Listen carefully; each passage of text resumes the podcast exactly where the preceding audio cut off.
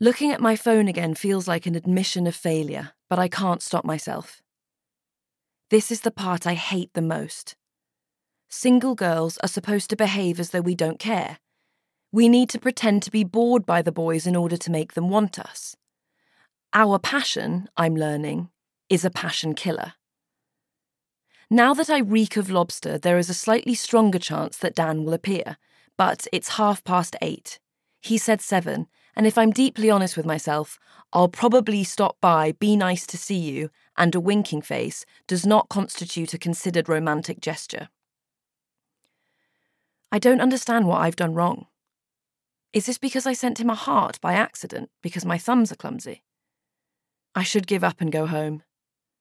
Maybe I'll find that man with the honey mustard sausages and then give up and go home.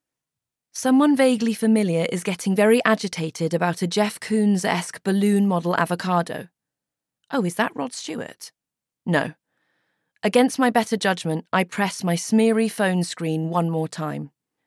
According to WhatsApp, Dan was last seen today at 7:28 p.m. Fuck you, Dan. I hope you're out with another girl right now and you marry her and she has your babies, all 19 of them, and then you discover that she says yourself when she means you and it's too late. Then I see her. She's surrounded by noisy, gesticulating guests, but in a sea of shrieks and flying limbs, she's an island of stillness and silence. For a moment, I wonder whether she's meditating. Her smirk gives her away. This isn't a moment of deep spiritual peace. This is a woman remembering a private joke. I want to know what's making her smile and who cuts her hair. Where my hair is flyaway frizzy falling across my face, she has a perfect blunt, glossy fringe that stops just above her eyeline. It has an effect on her gaze. She's coy yet shrewd, part cinema verite ingenue and part Dame Judi Dench.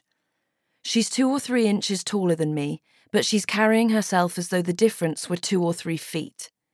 She gives the impression of slimness rather than thinness. Words from decade old gossip magazines float unbidden into my head. I think trainer and Pilates and Gwyneth and Tracy Anderson and is Ashtanga yoga still something people do? As my brain makes me apologise to the people who have practiced yoga for spiritual reasons for tens of thousands of years, it realises that she is wearing the £350 original Rixo version of my Topshop frock. I look beyond the hem. The Nanettes, of course. She's the glossiest person I've ever seen in real life. She's everything I have spent my adult life desperately trying and failing to be. I often feel as though I'm constantly, anxiously making an effort, even though failure is inevitable.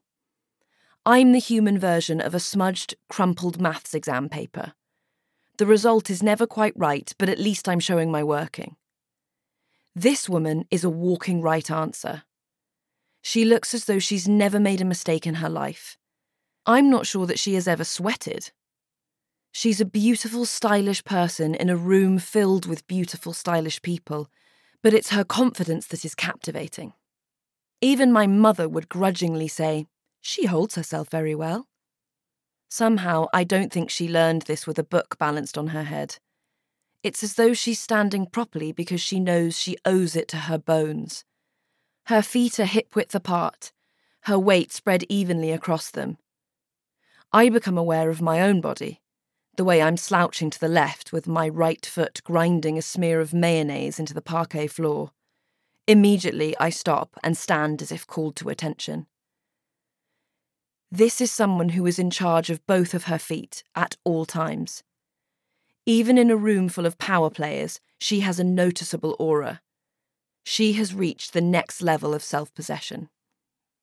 She sees me staring and smiles.